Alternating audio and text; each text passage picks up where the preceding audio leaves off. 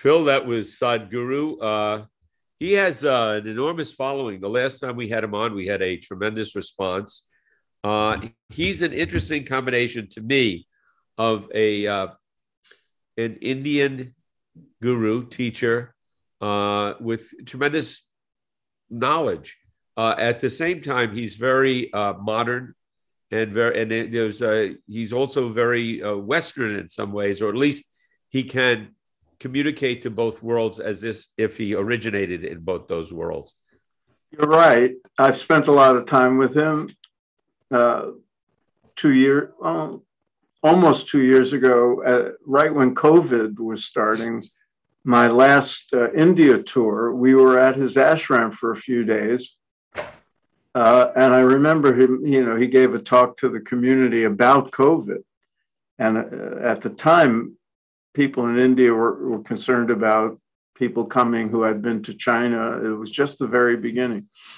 But one of the things I've always uh, liked about him, you're right, is um, he's connected to real the real world. His command of English is impeccable, and uh, he can speak to householders and people in the West in a way that a lot of the gurus that we were familiar with early on did not. And one of the reasons for that is uh, he was a householder and a businessman, and a husband and a father before he you know, went into the uh, guru business. He, not, how old do you think he is? In his 60s, I would yeah. think. Yeah, and, and and does he consider himself a guru? How does he classify himself? Well, he is he part of a monastic he's order? He's called Sadhguru, but he's no, he's not part of a lineage. He's one of many, you know, uh, people who emerge as popular teachers and get a big following who are not part of a lineage, who came to some uh, realization on their own. Uh, he had teachers, he had his own gurus and people he learned from, but um, he he's functions independently and is not part of a traditional uh, you know, sampradaya, as they would say in, in India, and um, started his own. All the traditional ones at one point started by somebody. Right, right. It started somewhere.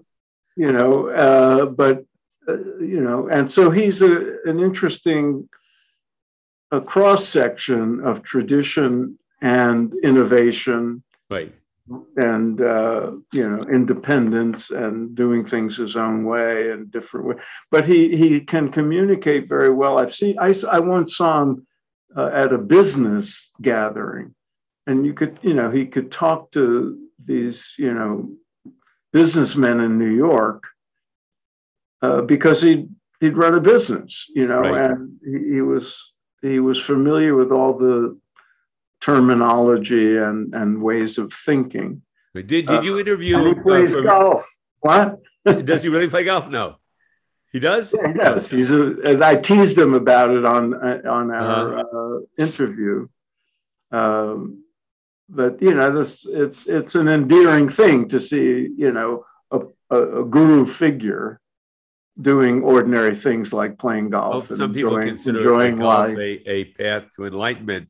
Uh, I'm not a golfer, but I do, and I've tried. It's a very difficult game, and it, uh, involves a lot of uh, not only focus but self exploration because it can really uh, yeah. Uh, uh, make you come unhinged internally. You, you have to be enlightened to really approach the game properly. I think. And you're on your own. It's not a team sport. Yeah, I can't blame I can't blame the the the, the guy next to me.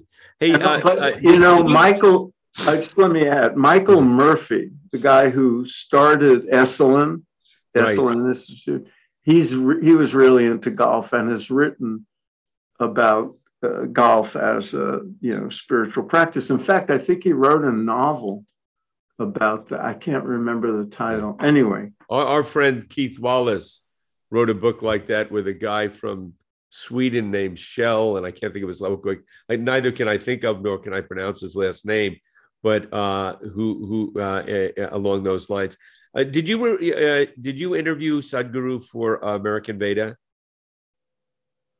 No, I didn't know him at the time. He's mentioned in the book, I believe, as as a new sort of emerging popular guru. I met him afterward. Well, why do you uh, think he's so popular now?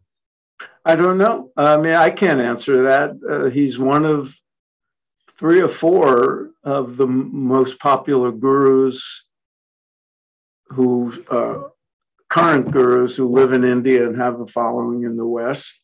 He's, he's very popular in India. And as he says in this thing, he's, he's popular enough in India to be attacked by the left and the right for you know things he said in, in public statements. But I think you know certain people have a, a charisma, and his te- you know to me, you can attribute it to charisma and speaking style and all that sort of stuff. but if the practices that his Isha uh, Foundation teaches, if if people didn't feel some uh, uh, benefit from the practices and the retreats and the you know t- at his ashram here in, in Tennessee or in India, if, if they didn't get some benefit, if there wasn't some sense of personal transformation, all the charisma in the world wouldn't be worth much. Right. So, right. He, yeah. And, and, I, and I think also I've been, you know, encountered him a couple of times in, in interview and, uh, he, he's a really nice man. And, yeah. and, uh, if you're somebody out there and you look at him, you think, well, if the guru's like that, maybe I'll try this. He seems like a pretty, pretty, uh, pretty, pretty terrific guy. And by the way, uh, I used to wonder why uh, he would have set up an ashram in Tennessee, but I drove through Tennessee uh, not too long ago. It's, it's absolutely one of the most beautiful spots on the planet. Yeah, There's so many nice areas in Tennessee. It's absolutely gorgeous, and uh, you know, and and uh, I, I would imagine it's fairly easy to find some areas that are, you know, remote. It's not overly populated in much of the state, but it's yeah, it's you, you wonder sometimes why did you know why Tennessee? Why why did the TM movement you know find Iowa? Sometimes it's just some sort of strange karmic circumstance of properties available, donors right. step up. Right. You know who knows. But the other thing, but, uh, yeah, it's a lot cheap, the acreage is a lot cheaper there than other places we're familiar with. That, yeah, I mean, if you wanted to, you know, start an ashram in the hills of Malibu, you'd need 10 times as much money.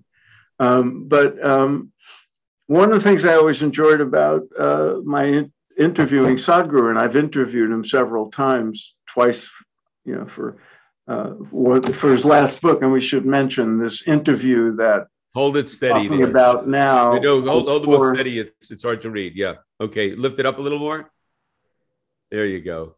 Karma a yogi's guide to crafting your destiny so the you know the topic was intriguing and i was you know i was asked to interview him as part of their uh, one of the people who interviewed him for a sort of um, uh, virtual book tour so they were nice enough to let us use the interview for for the uh, podcast but the other times i've spent time with him and, and interviewed him uh, he has a quality that I've seen in other popular gurus. He has a sense of humor. Right. He's funny. He laughs right. a lot. We right. we saw that when we were hanging around with Maharishi in the seventies. Right. He was always they called him the giggling guru.